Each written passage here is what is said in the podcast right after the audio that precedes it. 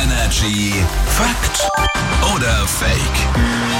Nächste Runde mit Patrick aus den News, der eine Aussage hat und wir überlegen alle Fakt oder Fake. Und heute wird sauniert, äh, Freunde. Bei dir? Ja. Aber nicht nackert, Echt jetzt? gell, Leute? Nee, hier bei Lennart Fakt Ach oder so, Fake untereinander. Also- saunieren wir jetzt ein bisschen. Okay. In der Sauna darf man nämlich auch Straßenklamotten tragen. Nein. Du, mu- eigentlich muss man doch nackt in die Nein. Sauna, oder? Also ich war, war mal in einem Hotel, da war eine Sauna und da durftest du auch äh, äh, Badeklamotten tragen. Und da bist du mit den Wanderschuhen rein. Aber Straßenklamotten, nein, Fake. Das ist ja Wahrscheinlich gar kein- unhygienisch ja. auch. Mhm, In der Sauna darf man auch Straßenklamotten tragen.